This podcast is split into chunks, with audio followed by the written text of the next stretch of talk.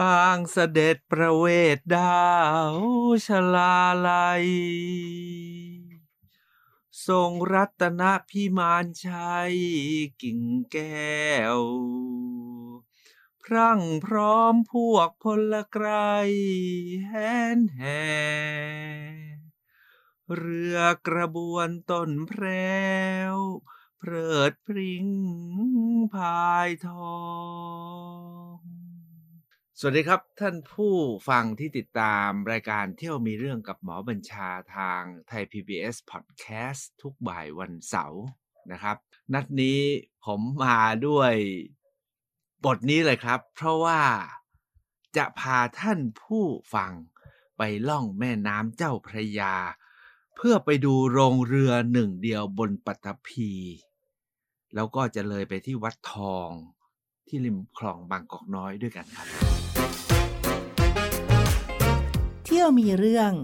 กับหมอบัญชา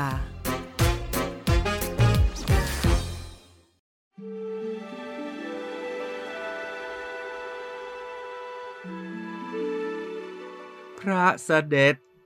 โดยแดนชน ทรงเรือตน งามเฉิดชาย กิ่งแก้วแพรวพันรายพายอ่อนยับจับงามงอนนาวาแน่นเป็นขนาดล้วนรูปสัตว์ แสนยากร เรือริ้ว ทิวธงสลอน สาครลัน ครันคลื่นฟอง เรือครุฑ ยุดหน้าคิวลิ้วลอยมาพาพันพยองพลพายกลายพายทอง ร้องโหเฮ โอเฮมา ท่านผู้ฟังคุ้นไหมครับกับกาบหอกาบเพเรือ เหล่านี้หากว่าท่านเกิดในยุค ไล่ๆกับผมนะครับ นี่เป็นบทอาขยานที่เราเคยร้องเคยท่อง ตอนเรียนหนังสือโดยเฉพาะอย่างยิ่งภาคภาษาไทย แต่ยังไงก็ตาม ทราบไหมครับว่า สิ่งนี้เป็นหนึ่งเดียวบนโลกนี้ที่ใครๆ โดยเฉพาะอย่างยิ่งชาวต่างชาติ ถ้ามาประเทศไทยแล้ว เขาจะต้องไปกันให้ได้ แล้วเราอะครับคนไทยไปกันหรือยัง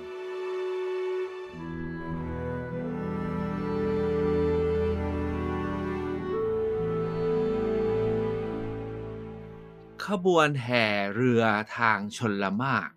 เป็นที่เรื่องลือในระดับโลกเนี่ยแล้วก็ถึงวันนี้เนี่ยต้องถือว่าเป็นหนึ่งเดียวในโลกที่เหลืออยู่นะครับเป็นที่เรื่องลือในโลกมาไม่ต่ำกว่า 300 ปีละ ตั้งแต่สมัยปลายกรุงศรีอยุธยาที่ฝรั่งเขาเริ่มมาถึง โดยเฉพาะอย่างยิ่งในสมัยที่ลาลูแบร์นะครับโชวเลเดอชมองจากฝรั่งเศสมาเข้าเฝ้าสมัยสมเด็จพระนารายณ์มหาราช แล้วก็เขียนหนังสือต่างๆ กลับไปในโลกยุโรปเนี่ยได้เอาภาพกระบวนเรือพระยุหายาตราทางชนละมากของกรุงศรีอยุธยาไปเผยแผ่จนพินที่ลือเรื่อง แล้วก็ครั้นสิ้นกรุงศรีอยุธยา แม้เรือเหล่านั้นก็จะไม่เหลือแล้วจนมาถึงต้นรัตนโกสินทร์เนี่ยนะครับเเมื่อฟื้นฟูรัฐไทยกลับมาได้ ก็มีการสร้างเรือ เพื่อใช้แห่ในลำแม่น้ำเจ้าพระยา โดยเฉพาะอย่างยิ่งในขบวนอิสริยยศสำคัญของประเทศไทย ขบวนแห่เรือนี้ยังเป็นที่เรื่องลือทุกท่านคงจำได้นะครับ พระเจ้าอยู่หัวเวลาเสด็จไป ถวายผ้าพระกฐินที่วัดอรุณราชวราราม หรือในพิธีบรมราชาพิเศษ แม้กระทั่งในวาระสำคัญต่างๆเนี่ยทางสำนักพระราชวังหรือไม่ทางรัฐไทยเนี่ยก็จัดขบวนแห่นี้จนเรียกว่าคนทั้งโลกจะต้องจองกันเพื่อมาชม แต่พวกเราชาวไทยเนี่ยนะครับอาจจะรู้สึกเฉยๆ แต่ที่สำคัญกว่านั้นก็คือ ไม่ต้องรอวันพิธีก็ได้นะครับ ทุกวันนี้เนี่ยทางกองทัพเรือกับทางรัฐบาลไทย โดยกรมศิลปากรได้ทำเป็นพิพิธภัณฑ์ แล้วให้เข้าไปชมได้ที่ริมคลองบางกอกน้อย ผมเองก็ไม่เคยไปครับ แต่พอดีพี่ๆเขาเนี่ยนัดไปกัน แล้วมีที่ว่างให้ผมหนึ่งที่นั่ง ผมก็เลยขอพลอยไปด้วยเมื่อเดือนที่แล้วนี่เอง พราะการไปเนี่ยก็ไปง่ายๆนะครับ ก็ไปลงเรือที่ท่ามหาราช ซึ่งทุกวันนี้เนี่ยก็เป็นที่ที่น่าไปเที่ยวมาก เพราะมีร้านค้ามีท่าที่สะดวก เป็นที่เที่ยวที่สำคัญนะครับ ของกรุงเทพมหานคร ก็ไปที่ท่ามหาราชไม่ไกลจากท่าพระจันทร์ แล้วก็ลงเรือที่นั้นนะครับ เรือเนี่ยก็จะล่องไปผ่านทางมหาวิทยาลัยธรรมศาสตร์ทาง ฝั่งขวามือแล้วก็เห็นมาศิริราชพยาบาลอยู่ทางฝั่งซ้ายมือ เรือจะล่องผ่านไปทั้งระหว่างสองสถาบันสำคัญ ซึ่งเราทุกคนรู้จัก วันนั้นเนี่ยนะครับที่ผมรู้สึกว่าเท่มากเลยตรงปากคลองบางกอกน้อยนะครับ มีเรือสี่ลำมาตกกุ้งกันอยู่ ผมก็บอกพี่ๆบอกนั่นเขาตกกุ้งเขาบอกเฮ้ยยังตกกุ้งกันได้อยู่เลยเนี่ยในกรุงเทพจริงๆ แม่น้ำเจ้าพระยาของเราเนี่ยอุดมสมบูรณ์มากครับ การตกกุ้งจิ้งกุ้งกล้ามกรามเนี่ยยังมีอยู่นะครับ ในแม่น้ำเจ้าพระยา วันนั้นเราไม่มีเวลาที่จะไปแวะดูกุ้งกินกุ้ง เพราะว่าเราจะพุ่งเข้าไปที่คลองบางกอกน้อย เพื่อที่จะไปที่โรงเรือพระราชพิธี ที่ผมกล่าวเบื้องต้นไว้นะครับ พอเรือเลี้ยวเข้าไปเนี่ยนะครับ ความสนุกสนานก็เข้ามาทันทีครับ ฝั่งซ้ายมือเราเห็นโรงพยาบาลศิริราชราชนครินซึ่งทุกวันนี้เนี่ยขยายใหญ่โตมาก จนกระทั่งสถานีรถไฟบางกอกน้อย ซึ่งเคยอยู่ติดกับศิริราชเนี่ยต้องย้ายนะครับย้ายไปขึ้นไปเหนือน้ำนะฮะห่างออกไป แต่ว่าทางขวามือพอเราพ้นจากโรงพยาบาลศิริราชก็จะเห็นโรงเรือพระราชพิธี โรงเรือพระราชพิธี หรือว่าพิพิธภัณฑ์สถานแห่งชาติ เรือพระราชพิธีแห่งนี้เนี่ยนะครับ เพิ่งจะสร้างใหม่หลังจากสงครามโลกครั้งที่สองที่ว่ากันอย่างนี้นะครับว่า จุดยุทธศาสตร์ เวลาจะต้องโจมตีเนี่ยก็ต้องไปทิ้งระเบิดสถานีรถไฟ ตรงนี้เป็นสถานีรถไฟบางกอกน้อย ซึ่งจะเป็นรถไฟขบวนลงไปภาคใต้นะครับ แล้วก็ไปทางตะวันตก เพราะฉะนั้นเนี่ย สัมพันธมิตรจึงมาทิ้งระเบิด คงจำได้ถ้าใครเคยดูหนังเรื่องคู่กรรมนะฮะโกโบริอะไรต่ออะไรเนี่ยก็มีมีมีฉากฉากหนึ่งที่ระเบิดมาลงที่บางกอกน้อย แล้วก็สถานีรถไฟพังกล่าวกันว่า โรงเรือพระราชพิธีก็พังเหมือนกันนะครับ เมื่อสมัยสงครามโลกครั้งที่สองที่ผ่านมา แล้วรัชกาพระเจ้าอยู่หัวรัชกาลที่9นี่แหละครับ ทรงมีกระแสพระราชดำริ ให้ทำการฟื้นฟู แล้วประเทศไทยเราก็สร้างเรือกลับมาใหม่ได้ ทุกวันนี้เรือทั้งหมดนะครับ9ลำสำคัญ จอดเรียงอยู่ในใช้คำว่าไงดี ในในโรงเรือแห่งนี้นะครับ ซึ่งผมพอลงไปถึงนะครับ เราก็จะขึ้นเรือแล้วก็เดินเข้าไปเลย ต้องใช้คำว่างี้ฮะโอ้โหเรือพระราชพิธีที่เราเคยเห็นอยู่ ในแม่น้ำเจ้าพระยาในกระบวนแห่ที่ยาวแล้วก็ดูแล้วงดงามเหลือเกินและสง่ามากเนี่ยนะครับ จอดเรียงอยู่ที่นี่เป็นตับ ผมใช้คำว่าจอดเรียงอยู่เป็นตับ เพื่อจะบอกว่าไปกันนะครับ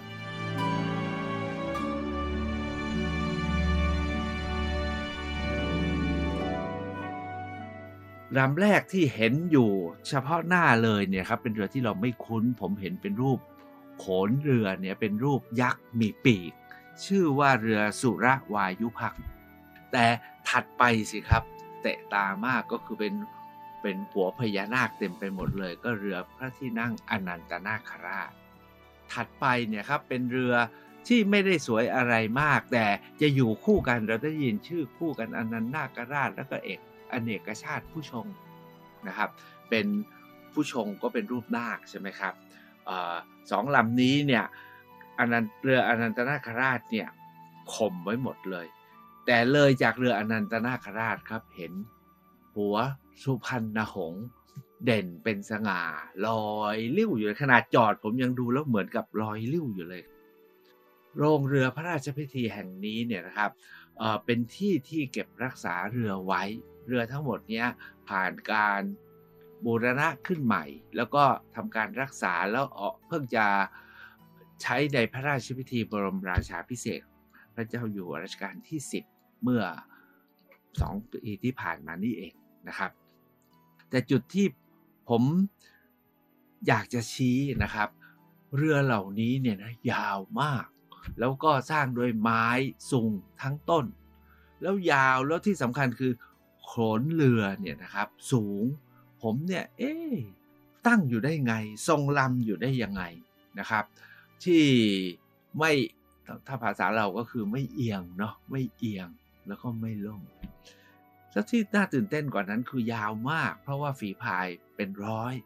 นะครับ ยาว แล้วก็เวลาพายเนี่ยงดงามเหลือเกินนะครับตรงกลางลำเรือนี่มีพระที่นั่งนะฮะ ที่ในเวลาเราเห็นในขบวนเสด็จก็เห็นพระเจ้าอยู่หัวประทับอยู่ถัดจากเรือลำที่ผมเรียนไปก็คือลำที่3นะครับก็คือเรืออเนกชาติผู้ชง อนันตราชและอเนกชาติอเนกชาติผู้ชงแล้วเนี่ยครับก็จะเห็นเรือลำที่4นะครับอันนี้เนี่ยเป็นมีครุฑนะฮะครุฑสีแดงชาติเลย แล้วก็มือเนี่ยกุมนาคไว้ ชื่อว่าครุฑเหินเห็ด นะฮะเด่นมาก แต่ถัดไปนะฮะก็คือสุพรรณหงษ์ที่ผมกล่าวไปแล้วนะครับ ที่เด่นที่สุดคู่กันกับเรือพระที่นั่งสุพรรณหงษ์เนี่ยเป็นเรือที่เพิ่งสร้างใหม่นะครับก็คือเรือนารายทรงสุบรรณรัชกาลที่ 9 องค์ลำนี้เนี่ยนะครับ มีความพิเศษก็คือโขนเรือเนี่ยสูงไปกว่าสุพรรณหงษ์อีก เพราะว่าเป็นพระนารายณ์ ทรงอยู่บนครุฑนะครับ ซึ่งทำให้สูงขึ้นไปยิ่งขึ้น แต่ที่ผมชอบที่สุดและประทับใจที่สุด แล้วอยากจะให้ท่านเนี่ยไปชม แล้วก็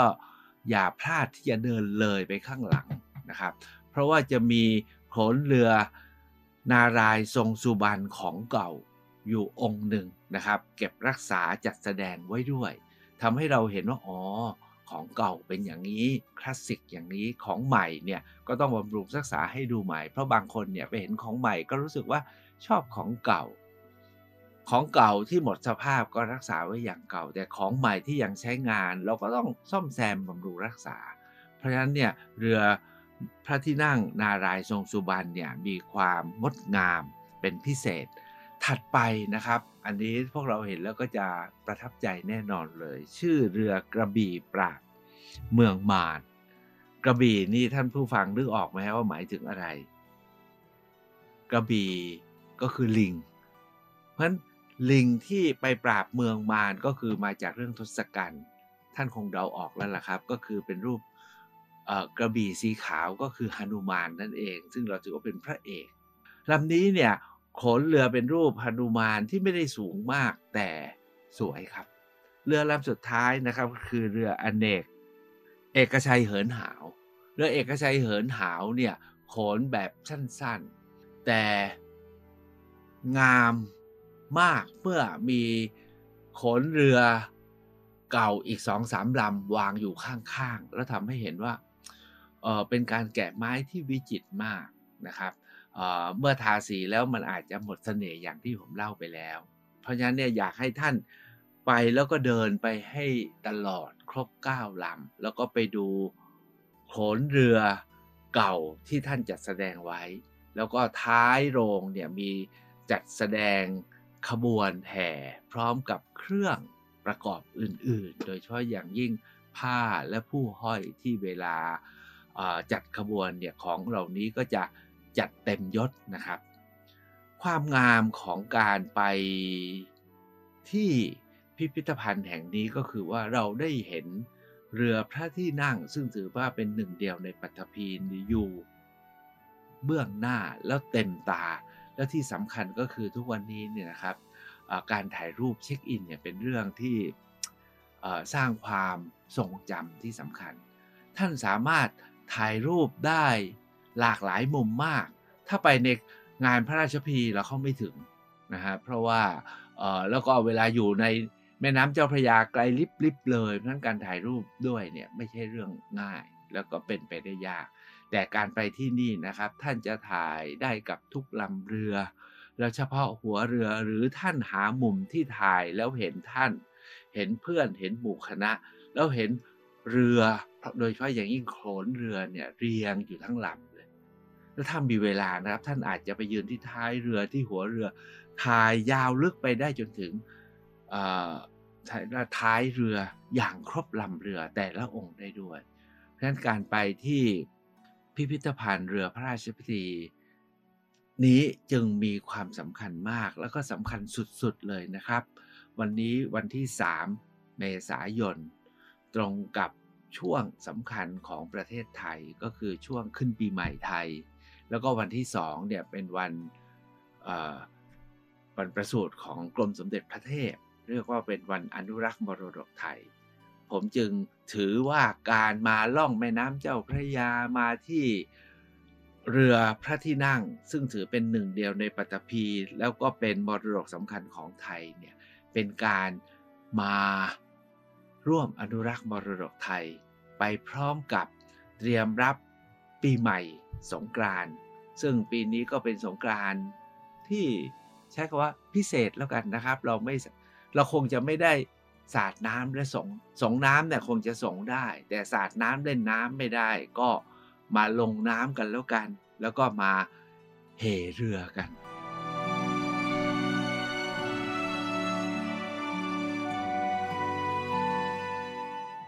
มีบทเหเรืออีกบทหนึ่งซึ่งผมตั้งใจที่จะ เอามาเหแต่เหยากมาก ผมจะลองนะครับ ถ้าเหแล้วตลกอย่าหัวเราะแล้วกันนะครับ บทนี้เป็นบทที่เราจะได้ยินเหเวลาเรือพระที่นั่งสุพรรณหงษ์นะครับกำลังลอยและลิ้วอยู่ สุพรรณหงษ์ทรงผู้ห้อย งามชดช้อย ลอยหลังศิลเพียงหงทรงพรหมิน ลินลาดเลื่อน เตือนตาชม เรือชัยไวว่องวิ่ง รวดเร็วจริง ยิ่งอย่างลม อยากให้ท่านแวะไป แล้วก็ไปจินตนาการ ไปกับบทเฮเรือ หรือเรื่องราว โดยเฉพาะอย่างยิ่ง ความประทับใจที่คนทั้งโลกปรารถนามาแล้วก็เข้าไปกัน แต่พวกเราคนไทยช่วงนี้นะครับ ไปไหนกันไม่ได้ โควิดด้วยนะครับ อยู่ในประเทศไทยเที่ยวประเทศไทย นอกจากไปเที่ยวทั่วประเทศแล้วไปกรุงเทพแล้วก็ไปล่องเจ้าพระยาเพื่อไปชมพิพิธภัณฑ์เรือพระราชพิธีที่ปากคลองบางกอกน้อย ทีนี้เวลาไปบากคลองไปคลองบางกอกน้อยแล้วนะครับ อย่าให้เสียเที่ยวครับ เลยไปอีกนิดหนึ่งนะครับ จะมีวัดอีกวัดหนึ่งซึ่ง มีความหมายมากในการสถาปนากรุงธนบุรี แล้วก็กรุงรัตนโกสินทร์ที่เสิร์ฟมาเป็นประเทศไทยทุกวันนี้ เพราะว่าถ้าหากว่าไม่มีกรุงธนบุรีและไม่มีกรุงรัตนโกสินทร์ประเทศไทยเราจะเป็นยังไงก็ไม่รู้นะครับแม้ทุกวันนี้ประเทศพม่าซึ่งมามารบ แล้วทำให้ประเทศไทยเราป่วนเมื่อ 200 กว่าปีที่แล้วเนี่ยแล้วประเทศพม่าทุกวันนี้เขาลังเขาอยังปวนเนี่ยแต่ประเทศไทยเราดำรงอยู่ได้ ก็เพราะมีการฟื้นฟูครั้งสำคัญ และวัดที่อยู่เลยจากพิพิธภัณฑ์เรือพระราชพิธีนี้เป็นยุทธศาสตร์สำคัญของการฟื้นรัฐไทยเมื่อ 200 ปีที่แล้ว วัดนี้นะครับในสมัย พระเจ้าตากสินมหาราชมาฟื้นตั้งกรุงธนบุรีเนี่ยชื่อว่าวัดทอง พระเจ้าตากสินหลังจากท่านยกฝ่าออกไปจากอายุทยาแล้วก็ไปตั้งหลักอยู่ที่เมืองจันทร์ แล้วรวบรวมพวกเราชาวไทยแล้วก็เพื่อนชาวจีนจำนวนหนึ่งมานะครับ แล้วก็ยกทัพกลับเข้ามาเนี่ยเพื่อมาตีพม่าที่บางแก้วนะครับ เมื่อตีชนะพม่าที่ค่ายบางแก้วแล้วเนี่ยทรง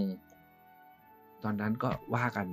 ตรงไปตรงมานะครับ สงครามมันเนี่ยก็ต้องรบกัน ก็ตายกันบ้าง ที่ไม่ตายก็มีเฉลย แล้วก็ถ้าจะเอาให้พเด็จแล้วก็ให้แบบว่ากู้ชาติได้เนี่ยก็ต้องประหารเฉลย กล่าวกันว่า พระเจ้าตากสินเนี่ยท่านทรงให้เอาเฉลยมาประหารที่วัดทองริมคลองบางกอกน้อย ไหนๆนะครับ ไปถึงปากคลองแล้วเลยไปนิดหนึ่งที่วัดทอง วัดทองนี้หลังจากสิ้นพระเจ้าตากสินรัชกาลที่หนึ่งตอนนั้นเนี่ยเป็นสมเด็จเจ้าพระยามหากษัตริย์ศึก ท่านชื่อว่าทองด้วง ท่านบอกเอาวัดนี้ชื่อวัดทอง เพราะฉะนั้นท่านบูรณะด้วยแล้วกันเพราะชื่อเกี่ยวกับพระองค์ท่านเพราะฉะนั้นวัดนี้เนี่ยเกี่ยวกับการฟื้นรัฐไทยทั้งสมัยพระเจ้ากรุงธนบุรี แล้วก็สมัย กรุงรัตนโกสินทร์นะครับต่อมาเนี่ยก็วัดทองเนี่ยหลังจากรัชกาลที่ 1 ทรงฟื้นแล้ว รัชกาลที่ 3 ท่านก็ให้สร้างเป็นเมน เพราะรัชกาลที่1เนี่ยท่านย้ายพระนครไปอยู่ฝั่งกรุงเทพงั้นฝั่งธนบุรีก็เป็นนอกเมืองนะครับ นอกกำแพงเมือง นอกกำแพงพระนคร โดยท้องเรื่องก็คือต่อมาก็สร้างเมนหลวงไว้ ถวายพระเพลิงให้กับพวกเจ้าฟ้าเจ้าแผ่นดินท่านที่นี่มีความสำคัญอยู่ 3 อย่าง แต่ที่ผมอยากจะพาไปเที่ยวไม่ได้จะพาไปดูอนุสาวรีย์พระเจ้าตาก ซึ่งตอนนี้เขาสร้างไว้อยู่ที่ริมน้ำนะครับ แล้วก็ไม่ได้ไประลึกถึงพม่านะครับ หรือไปดูพระเมนเพราะเมนก็ไม่เหลือแล้ว แต่ที่อยากจะไปดูก็คือไปดู สุดยอดอีกอย่างหนึ่งที่กล่าวกันว่า เป็นสุดยอดจิตกรรมฝาผนัง แห่งยุคต้นกรุงรัตนโกสินทร์อยู่ที่ในพระอุโบสถของวัดทอง ซึ่งทุกวันนี้เปลี่ยนชื่อเป็นวัดสุวรรณาราม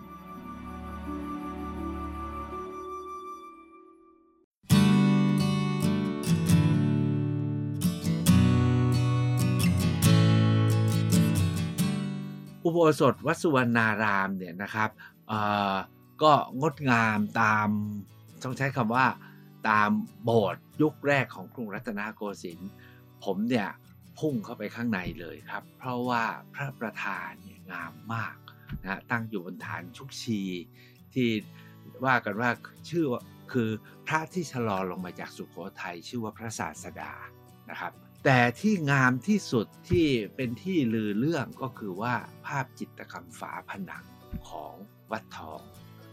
ตอนที่ท่านวาดจิตรกรรมฝาผนังเนี่ยนะครับ กล่าวกันว่า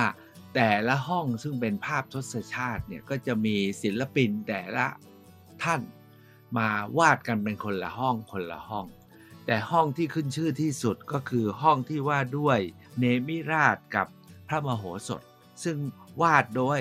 ตาทองอยู่กับตาคงแปะ จริง ๆ ท่านเป็นคุณพระนะแต่ผมจำไม่ชื่อไม่ได้ แต่เขาเรียกว่า ช่างทองอยู่กับช่างคงแปะ ซึ่งเป็นช่างวาดจิตรกรรมฝาผนังมือหนึ่งของต้นรัตนโกสินทร์แล้วตอนที่วาดทั้งสองท่านเนี่ยแข่งกันครับ ว่ากันว่าตอนที่วาดเนี่ยขึงม่านไม่ให้เห็นกัน แล้วพอเสร็จค่อยเปิดมาดู จึงขึ้นชื่อว่าเป็นภาพจิตรกรรมฝาผนังยุคต้นรัตนโกสินทร์ที่งดงาม แล้วก็ท้าทายให้ไปดู ผมเนี่ยไปยืนดูแล้วตาลาย ดูได้แต่ภาพพื้นๆครับ คือที่ผนังสกัดหน้าพระศาสดาที่เป็นพระประธานในพระอุโบสถสิครับ เป็นภาพบางมารวิชัยที่ผมเนี่ยชอบมากเลย แล้วก็ที่สองข้างของประตูกลางเนี่ยเป็นภาพพุทธประวัติตอนที่พระพุทธองค์ทรงเสด็จออกผนวดแต่ชอบที่สุดก็คือทวารบาลที่ประตูกลาง ผมเนี่ยชอบ รูปทวารบาล แล้วก็การถ่ายรูปกับทวารบาลเนี่ยออกมาแล้วเนี่ยนะครับเราอยู่ด้วยกับทวารบาลก็งดงาม เพราะฉะนั้นจึงอยากเชิญท่านไปที่วัดทองจริง ๆ ทั้งหมดนี้ไปทางรถก็ได้นะครับ ไม่ไม่ต้องไปทางเรือ แต่ไหนๆก็ล่องเรือแล้วก็ไปให้ถึงวัดทอง อีกสองสามอย่างก่อนที่จะออกจากวัดทองนะครับ ก็จะมีพระวิหาร ซึ่งมี พระประธาน มีพระเจดีย์มีหมู่กุฏิมีหอระฆังนะครับ ซึ่งวันนั้นเนี่ยพระวิหารให้เข้าได้ แต่ที่หมู่กุฏิเนี่ยไม่ได้เปิดให้เข้าก็ไม่เป็นไร แค่นี้ก็คุ้มแล้ว มีเรื่องเรื่องหนึ่งซึ่งผมไปแล้วผมไม่ได้เห็นนะครับ ก็คือว่ากันว่าพระอุโบสถวัดทองเนี่ยสามารถไปบนบานขอเรื่องเรื่องหนึ่งได้ คือขอไม่ให้ติดเกณฑ์ทหาร ซึ่งผมไม่รู้ความเป็นมา แต่เรื่องเล่าเขาสนุกครับ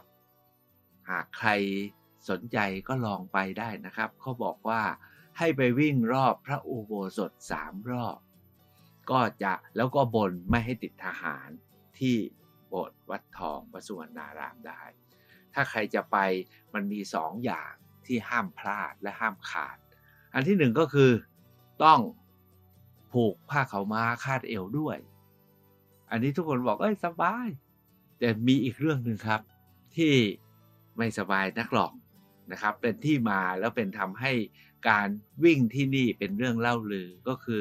จะต้องวิ่งวนสามรอบ มีผ้าขาวม้าเขียนเอวคาดเอว แล้วก็ต้องร้องฮี่ฮี่แบบม้าด้วย เขาจึงเรียกกันว่า วิ่งม้า เพราะฉะนั้นถ้าท่านใด จะไปบนก็ไปนะครับ ผมไปเมื่อวันนั้นไม่เห็น อีกเรื่องหนึ่งที่เขาบอกว่าดุมากก็ตามที่ผมเล่าเนาะพม่าก็เคยมาถูกประหารที่นี่ แล้วอันที่สองก็คือเป็นเมนถวายพระเพลิง เขาบอกว่ากลางคืนผีดุ สงกรานนี้เมษานี้วันอนุรักษ์มรดกไทยเพิ่งจะผ่าน หน้าร้อนนี้นะครับ โควิดก็กำลังจะ ผ่านพ้นแล้วล่ะนะครับ เราก็ควบคุมสถานการณ์กันได้ดี พวกเราร่วมด้วยช่วยกัน แม้เขาจะกลับมาเมื่อสองสามเดือนก่อนตอนปีใหม่ ก็เอาอยู่ แล้วก็ไปโผล่ตรงนู้นอีกนิดๆหน่อยๆก็จัดการได้ ก็แวะไปนะครับ ไปชื่นชมบรดกของชาติหนึ่งเดียวในโลกนี้ ไปดูเรือพระที่นั่งทั้งหลาย แล้วก็เลยไปดู ภาพจิตรกรรมฝาผนังที่วัดทอง วัดสุวรรณาราม ในคลองบางกอกน้อยด้วยกัน เที่ยวมีเรื่องกับหมอบัญชา